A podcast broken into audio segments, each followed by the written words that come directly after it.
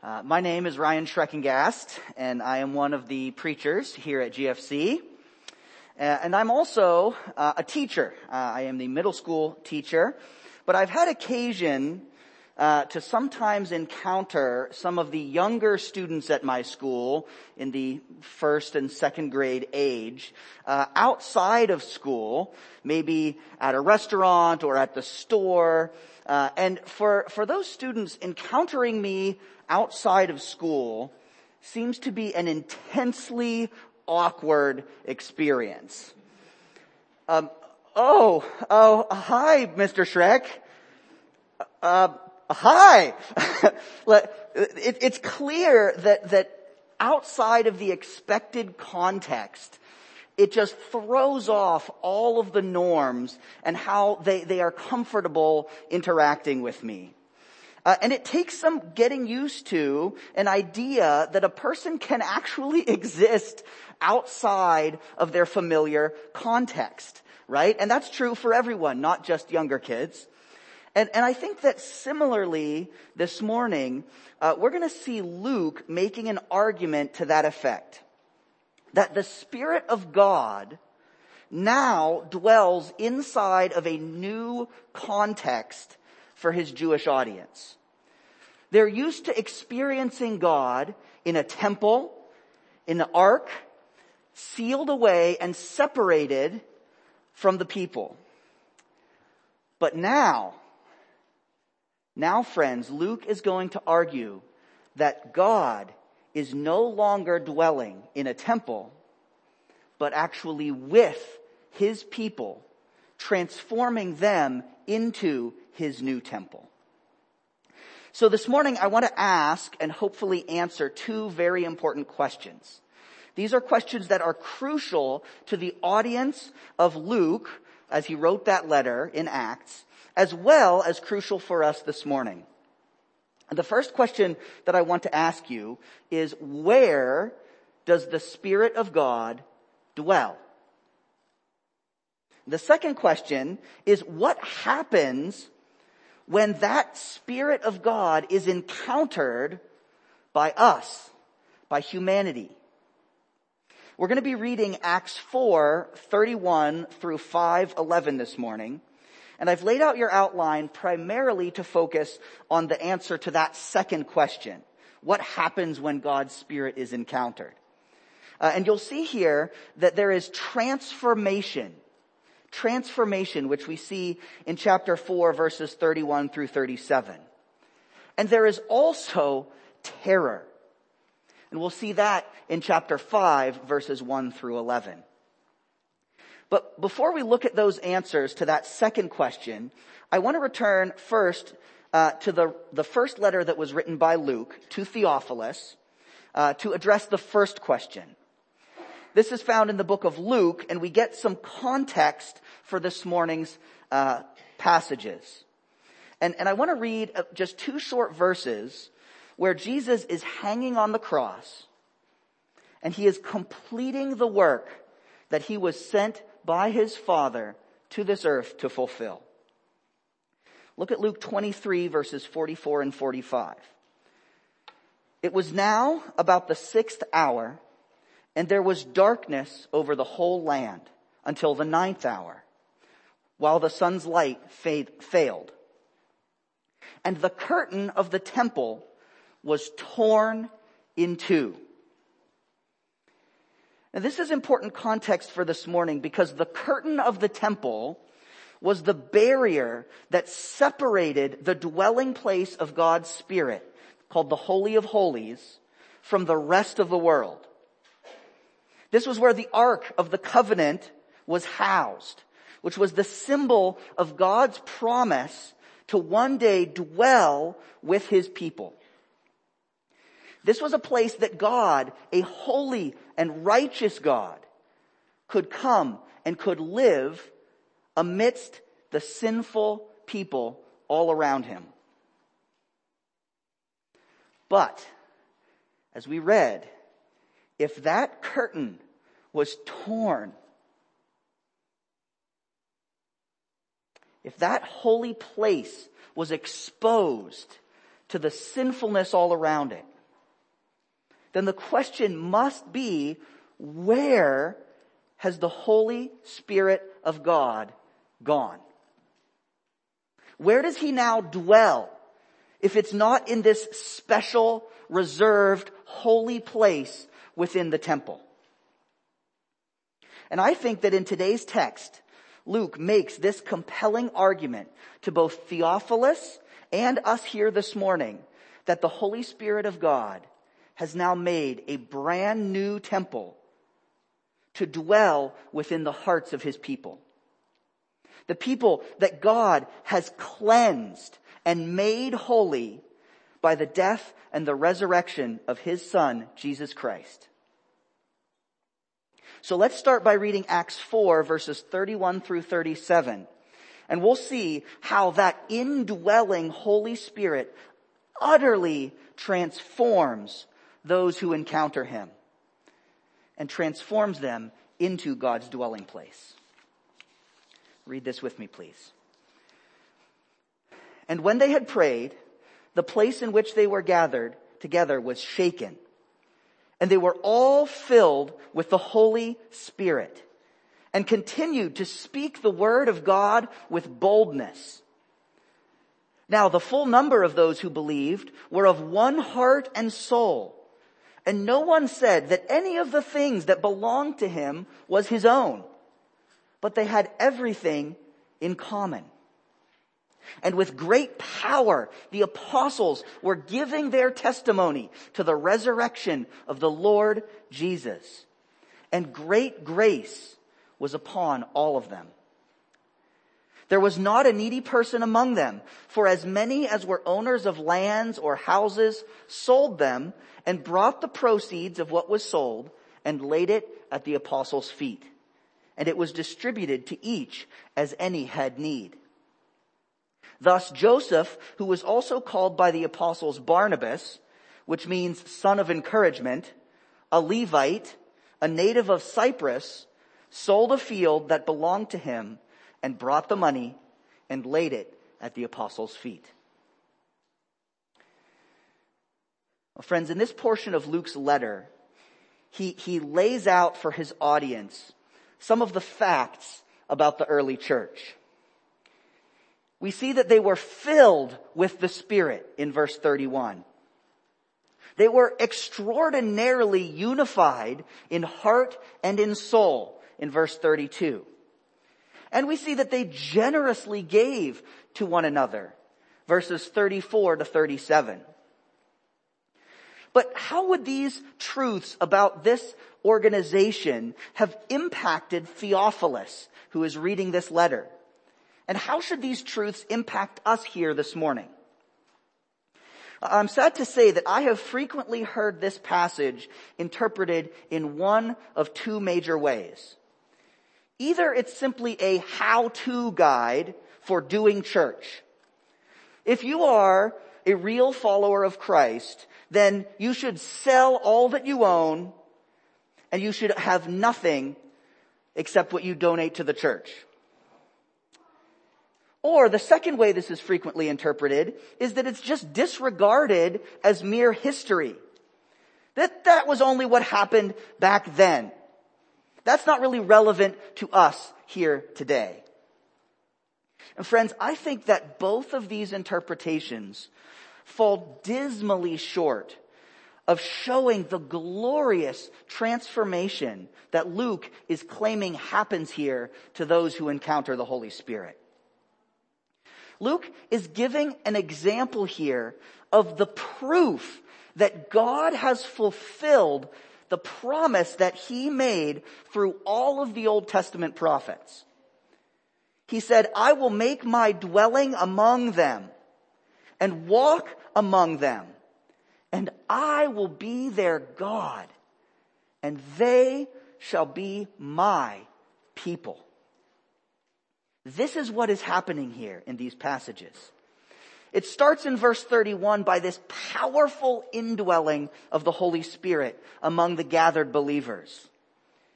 And you'll remember that when the Holy Spirit first came upon the apostles at Pentecost, Peter made a, a pretty outrageous claim. He said that this indwelling of the Holy Spirit was proof of the resurrection of Jesus Christ and that he was seated at the right hand of the Father. And so now in verse 32, the Holy Spirit fills not only the apostles, but the full number of those who believed.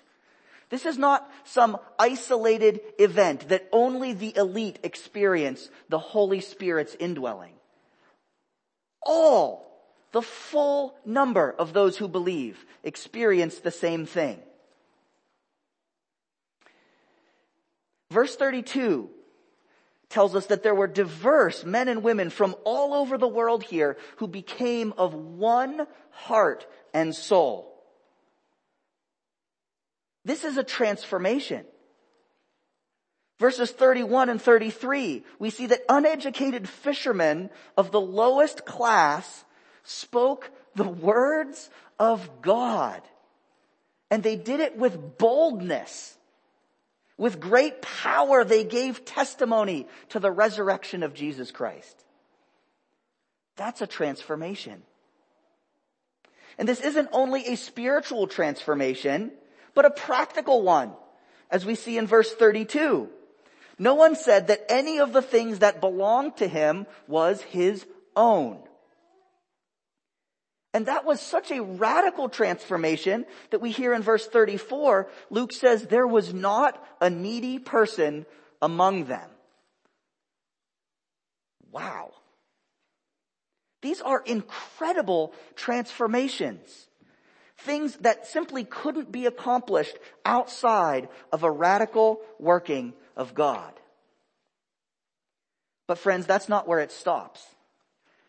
Just as we learned last week that the lame man who was walking and leaping and praising the Lord was not simply a random act of kindness, but was actually an intentional proof of the fulfillment of scripture, so too is this description right here of God's church. This is a characterization that will identify the Spirit of God living in His people. Let me show you that. In the book of Deuteronomy, God outlines the practices that would set his people apart. The things that would, would mark them as those with whom he made his special promise, his covenant among his people. And in Deuteronomy, these things include lots of details um, about places of worship uh, and, and clean and unclean food, tithe, and, and something that was called the year of release, which was among God's people. Uh, this is important because in Deuteronomy 15, 2 through 4, God says that his people were to follow this practice every seven years. It says this, whatever of yours is with your brother, your hand shall release because the Lord's release has been proclaimed. And then listen to this promise. There will be no poor among you, for the Lord will bless you in the land that the Lord your God is giving you for an inheritance to possess. Do you see the illusion here, friends? That, that God's people have always been to use the literal land that God has given them to care for God's family. And by describing the, the, the character of the early church here, we see the fulfillment of this promise. We see that God's people are set apart. It's not simply some moral nicety that Christians should be generous because it's a good thing to do. And it's not even just a, a, dogmatic obligation that every Christian has to take a vow of poverty and sell everything that they own and, and have nothing to their name. It's so much deeper than that. This is a recognition that among the people of God, everything belongs to the Lord. everything is a gift from Him. Everything is an inheritance. It's, it's not something that you, you can own and, and just use at your own discretion, to your own satisfaction for yourself. God's people recognize through the transforming power of the Holy Spirit that everything, down to their very lives, belongs not to them, but to God. And I think that Luke wants his audience to recognize that these things are true among the followers of Christ. To prove to them to prove that the Holy Spirit has begun transforming them to look like God always promised his people would look. And I think that Luke also very intentionally wants to draw our attention to the absence of this transformation among the Jewish establishment that was also claiming to be the people of God also claiming it, claiming to be the people of God alone does not prove that it is true. Neither does the right of ancestry, that because they are children of Abraham, they are the people of God. The contrast is clear, and I think that, that Luke set it out for us also in his previous book, Luke 2 verses 46 through 47. And we get another description here of the religious institution by Jesus. This is not a flattering description.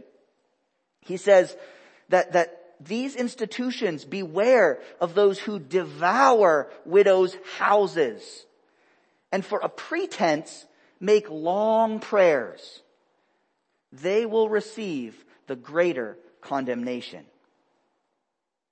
So it's not the Jewish temple that is, has the evidence of the indwelling of the Holy Spirit but rather it is the followers of Christ.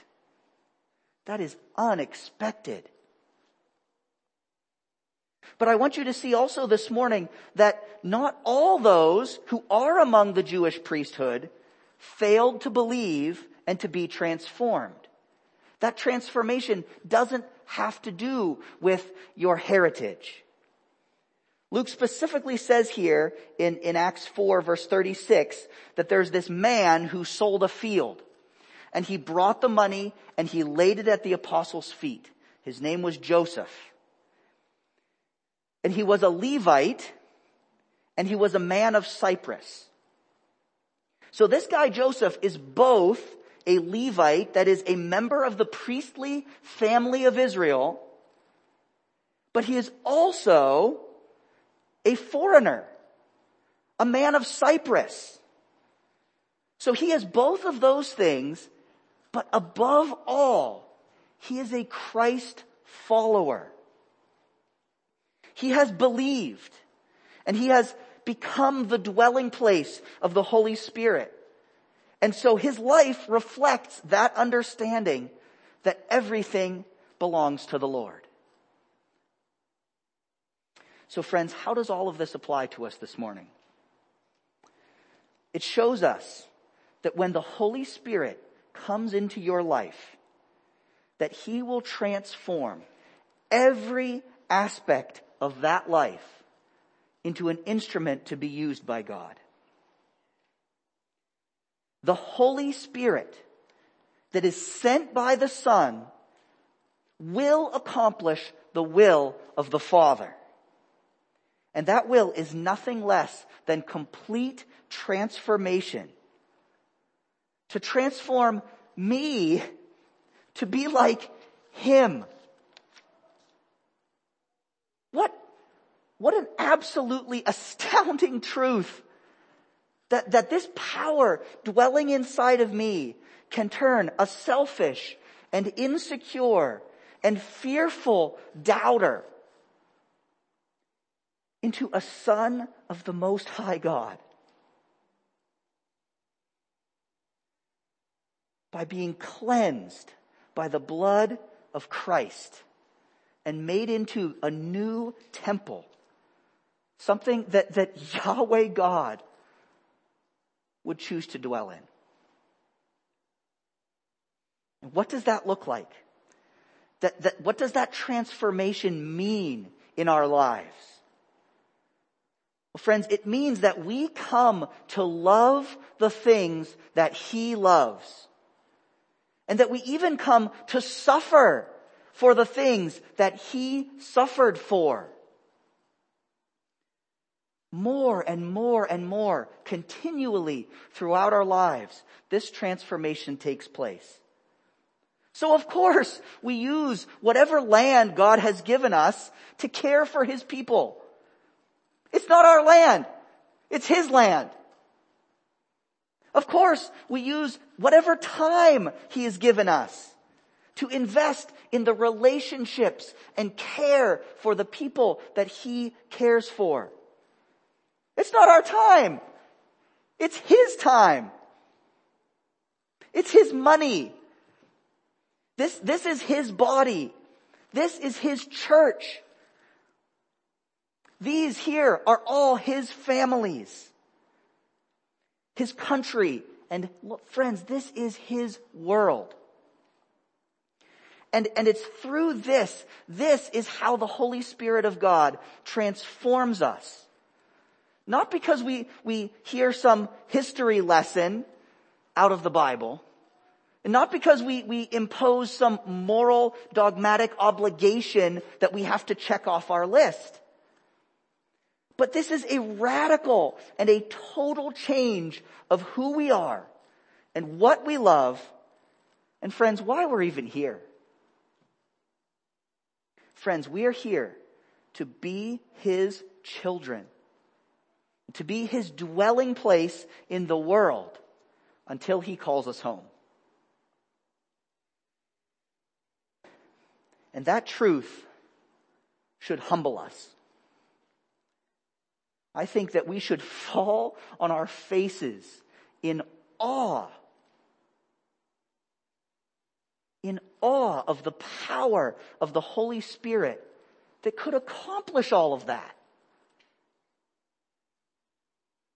That is what the Holy Spirit is. But sadly,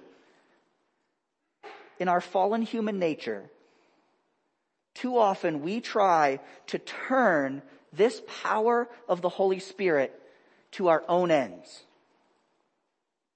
To, to a simple good feeling.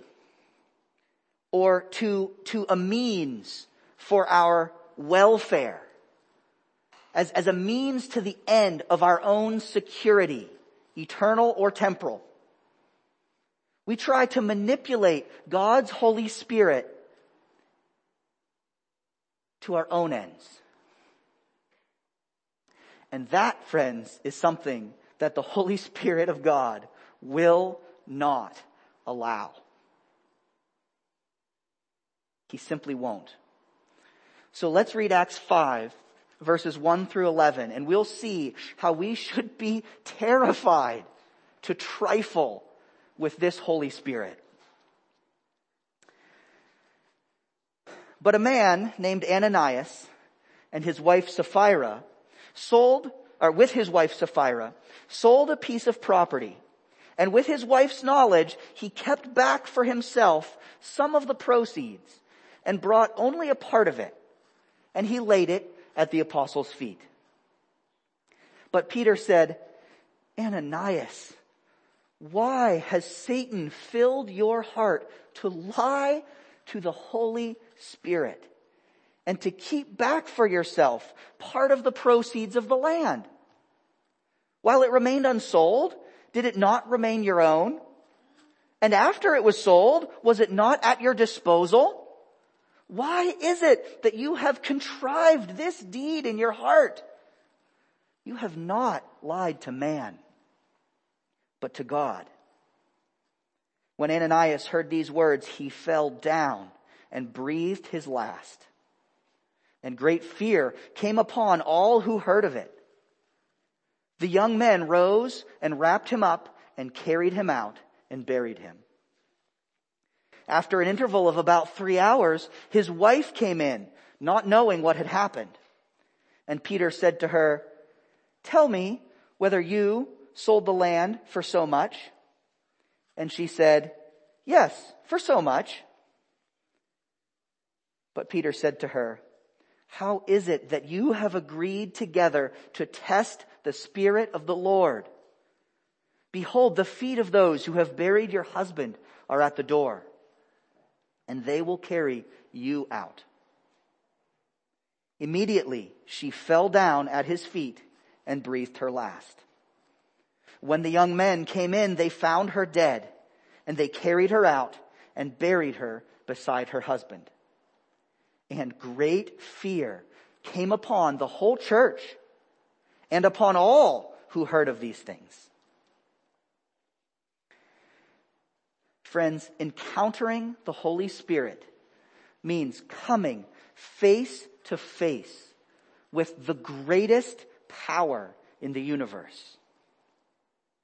Here, Luke continues the story, but, but with a sobering contrast between Joseph, who was transformed by his encounter with the Holy Spirit, and Ananias and Sapphira, who were killed by their encounter with the Holy Spirit. And now I recognize that, that this story may make us feel uncomfortable. God striking dead a man and a woman. This is not exactly in, in the top 10 Bible stories that you tell your coworkers as part of your testimony. At least I don't. but, but I think again that Luke is making an essential argument here for the fact that this Holy Spirit of God is now indwelling His people, His church, who are the followers of Jesus. In verse 1 and 2, we see that this is an intentional choice on the part of Ananias and Sapphira to just bring a partial offering before the apostles, but to keep some of it for themselves. And I use that offering, that word offering on purpose. Because that matters. Because why is this such a big deal? They didn't have to bring anything. Right? They, didn't have to bring any offering at all. So for God to strike them dead seems like a pretty big overreaction, can't it? And, and we could try to assign all kinds of motivations to Ananias and Sapphira for, for why this crime was worthy of, of this death sentence. We could do that. But the truth is, we don't know their motivations. It's not given to us here beyond the fact that they were tempted. So I don't think that we, we actually do these verses justice by making this story primarily about Ananias and Sapphira. They're not the main focus here. Look at who Luke says that Peter focuses on in this interaction. In verse 3, why has Satan filled your heart to lie to the Holy Spirit? And verse 4, you have not lied to man, but to God. And in verse 9, how is it that you have agreed together to test the Spirit of the Lord? Again, the Holy Spirit is the focus. And as uncomfortable as this is, this kind of death is not unprecedented among the people of Israel. In fact, God has similarly struck dead on several occasions throughout Israel's history. And when did he do this? When his dwelling place, the Ark of the Covenant, was mistreated. Or when false sacrifices were made to him. Here are just a few examples. In 1 Samuel, we hear the story of Hophni and Phineas, who were sons of the high priest. They attempted to manipulate the Ark of the Covenant into their own ends, which caused both their deaths and the capture of the Ark of the Covenant. Then in 2 Samuel, another story, we hear when the ark is finally returned. It's, it's handled inappropriately by a man named Uzzah, and he is struck dead by the power of God. But I think that, that there's another even more parallel story, which is found in Leviticus chapters 9 and 10. Here we get another contrast that is almost identical to this story that we read about in Acts. This is the story of Aaron, who was the brother of Moses, and he offers God an appropriate sacrifice of a sin offering and a peace offering that God had told him to offer and accepts by sending out God's fire to consume the offering. And through that, the people are blessed. But in contrast, Aaron's sons, who are called Nadab and Abihu, attempt to make an unauthorized offering. And so it says in chapter 10 verse 2 that fire came out before the Lord and consumed them. And they died before the Lord. At which point Moses calls in some young men in verse 4 to come near and carry your brothers away from the front of the sanctuary and out of the camp. Why do I talk about this? Because this story from Acts would ring some bells for a Jewish audience, wouldn't it? Even down to the details from, from verses 6 and 10 where we hear about the young men carrying out the bodies of Ananias and Sapphira out of the presence of the apostles. Where in Leviticus it said to carry your brothers away from the front of the sanctuary. Do you see the pattern? It's not simply that a man and a woman here were struck dead. That's not what's the main point here. It's what that death implies about the presence of God among his people. It means that Yahweh has fulfilled the promise that he made to Abraham. It means that the same Spirit of God from the days of Moses and of the prophets now dwells not in an ark, behind a curtain in a temple, but he dwells literally in his people. And so that's why it says in verse 11 that great fear came upon the whole church, the church, and upon all who heard these things. Not only unbelievers, but believers as well. Why? Because friends, the phrase awesome power here is an understatement.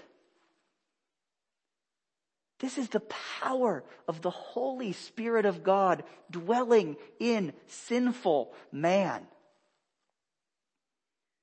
Have you ever thought, like, like really thought about how powerful the sun is? The sun accounts for approximately 98% of the total mass of our solar system. Its interior could hold over 1.3 million Earths. At its surface, its temperature reaches 11,000 degrees Fahrenheit and 27 billion degrees Fahrenheit at its core. The sun converts 700 million tons of hydrogen into helium every second. And the sun is only an average star among the hundreds of thousands of millions of stars in the galaxies.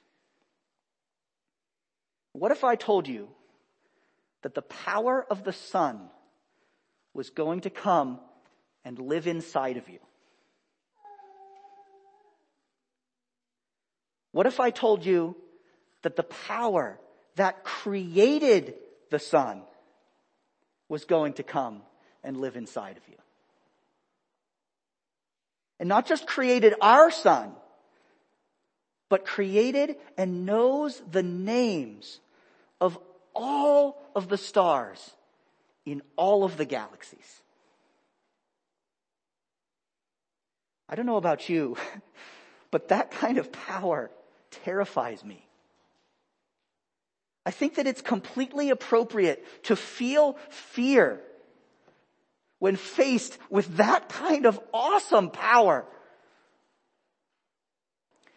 And even more so when we consider what it said in Luke that as Jesus died on the cross, the curtain that had previously been separating mankind from that power was torn away. The curtain of the Holy of Holies, the only shield that we had against that power was torn. And we're exposed. But friends, now our shield is Christ.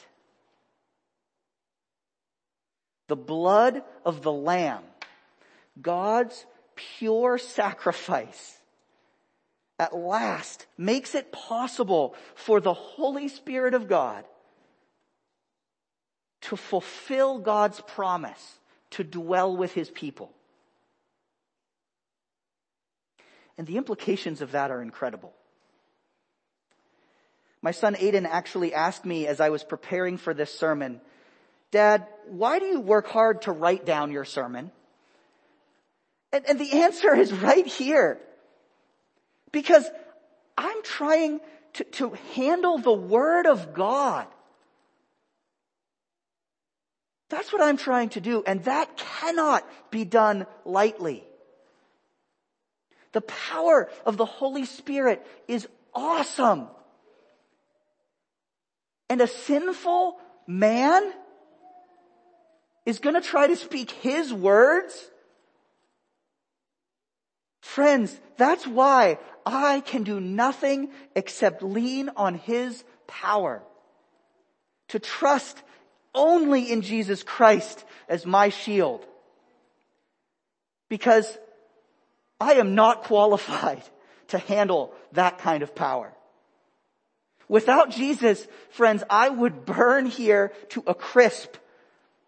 I would fall dead like Ananias. Only through the blood of Jesus can that kind of power exist within me and not just destroy me utterly. This is what I think Luke is trying to show to Theophilus. That the Holy Spirit of God, who covenanted with Abraham, who dwelt in the Ark of the Covenant, who formed the stars of the heaven, has through Jesus Christ come to dwell in his people. And some healthy fear is appropriate. But at the same time, that same power is powerful enough to transform those people who are sinful into the image of Jesus. So how does this apply to us this morning? It means that every single man and woman and child on this planet should run to the nail pierced hands of Jesus Christ. Every single one of us depends on his sacrifice for our sins. It also means that Christianity is an all or nothing proposal. When you encounter God's Spirit, you either allow Him to begin transforming you in every aspect of your life, or you will be utterly destroyed. There's no halfway. You can't offer God a partial sacrifice. You can't give Him some of your life but hold part of it back. The Holy Spirit is not deceived by these false appearances of sacrifice. You cannot say, I will give up this for you, God, but not that. What is it that you hold back from God? I'll trust everything else to you, Jesus, but not my finances. Those I need. I'll trust everything else to you, God, but not my sex life. This is who I am. I'll trust everything else, God, but not my health, not my kids, not my career. What is it? Friends, do not let Satan tempt you to believe that you can hold these things back from the transforming Spirit of God. Lastly, these verses mean that whether you are a believer in Jesus Christ or not, all of us are subject to the Holy Spirit of God and His will. God is not an instrument of our will. For the Christian, His Spirit in you does not mean that He becomes a means to your security your comfort, or even your self-fulfillment. And you're in peril if your view of God is only one that brings about your own personal prosperity. Jesus warns that whoever tries to hold on to their life will lose it. But whoever loses their life, they will find it. They will be remade into the image of God. So I say again, run to the hands of Jesus. And know that if you do, He will be faithful to not only save you, but to transform you into the image of God. To make His dwelling among you to walk among you, to be your God, and that you will be his child. Let's pray. Father, I am convicted here this morning of how relatively little I esteem the Holy Spirit in my life. Lord, may I be reminded this week and, and more and more forever of the amazing work that your Holy Spirit has done in me. God, may I be humbled by it. May I be driven more and more to hide in your Son, Jesus. God, thank you. Thank you so much for sending your Spirit to convict us and to draw us deeper into your son.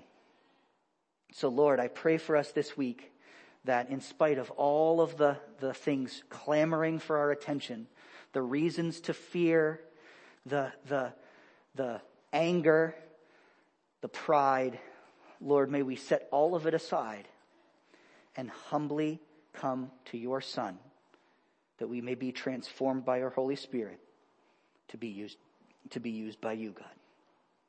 We pray these things in your name. Amen.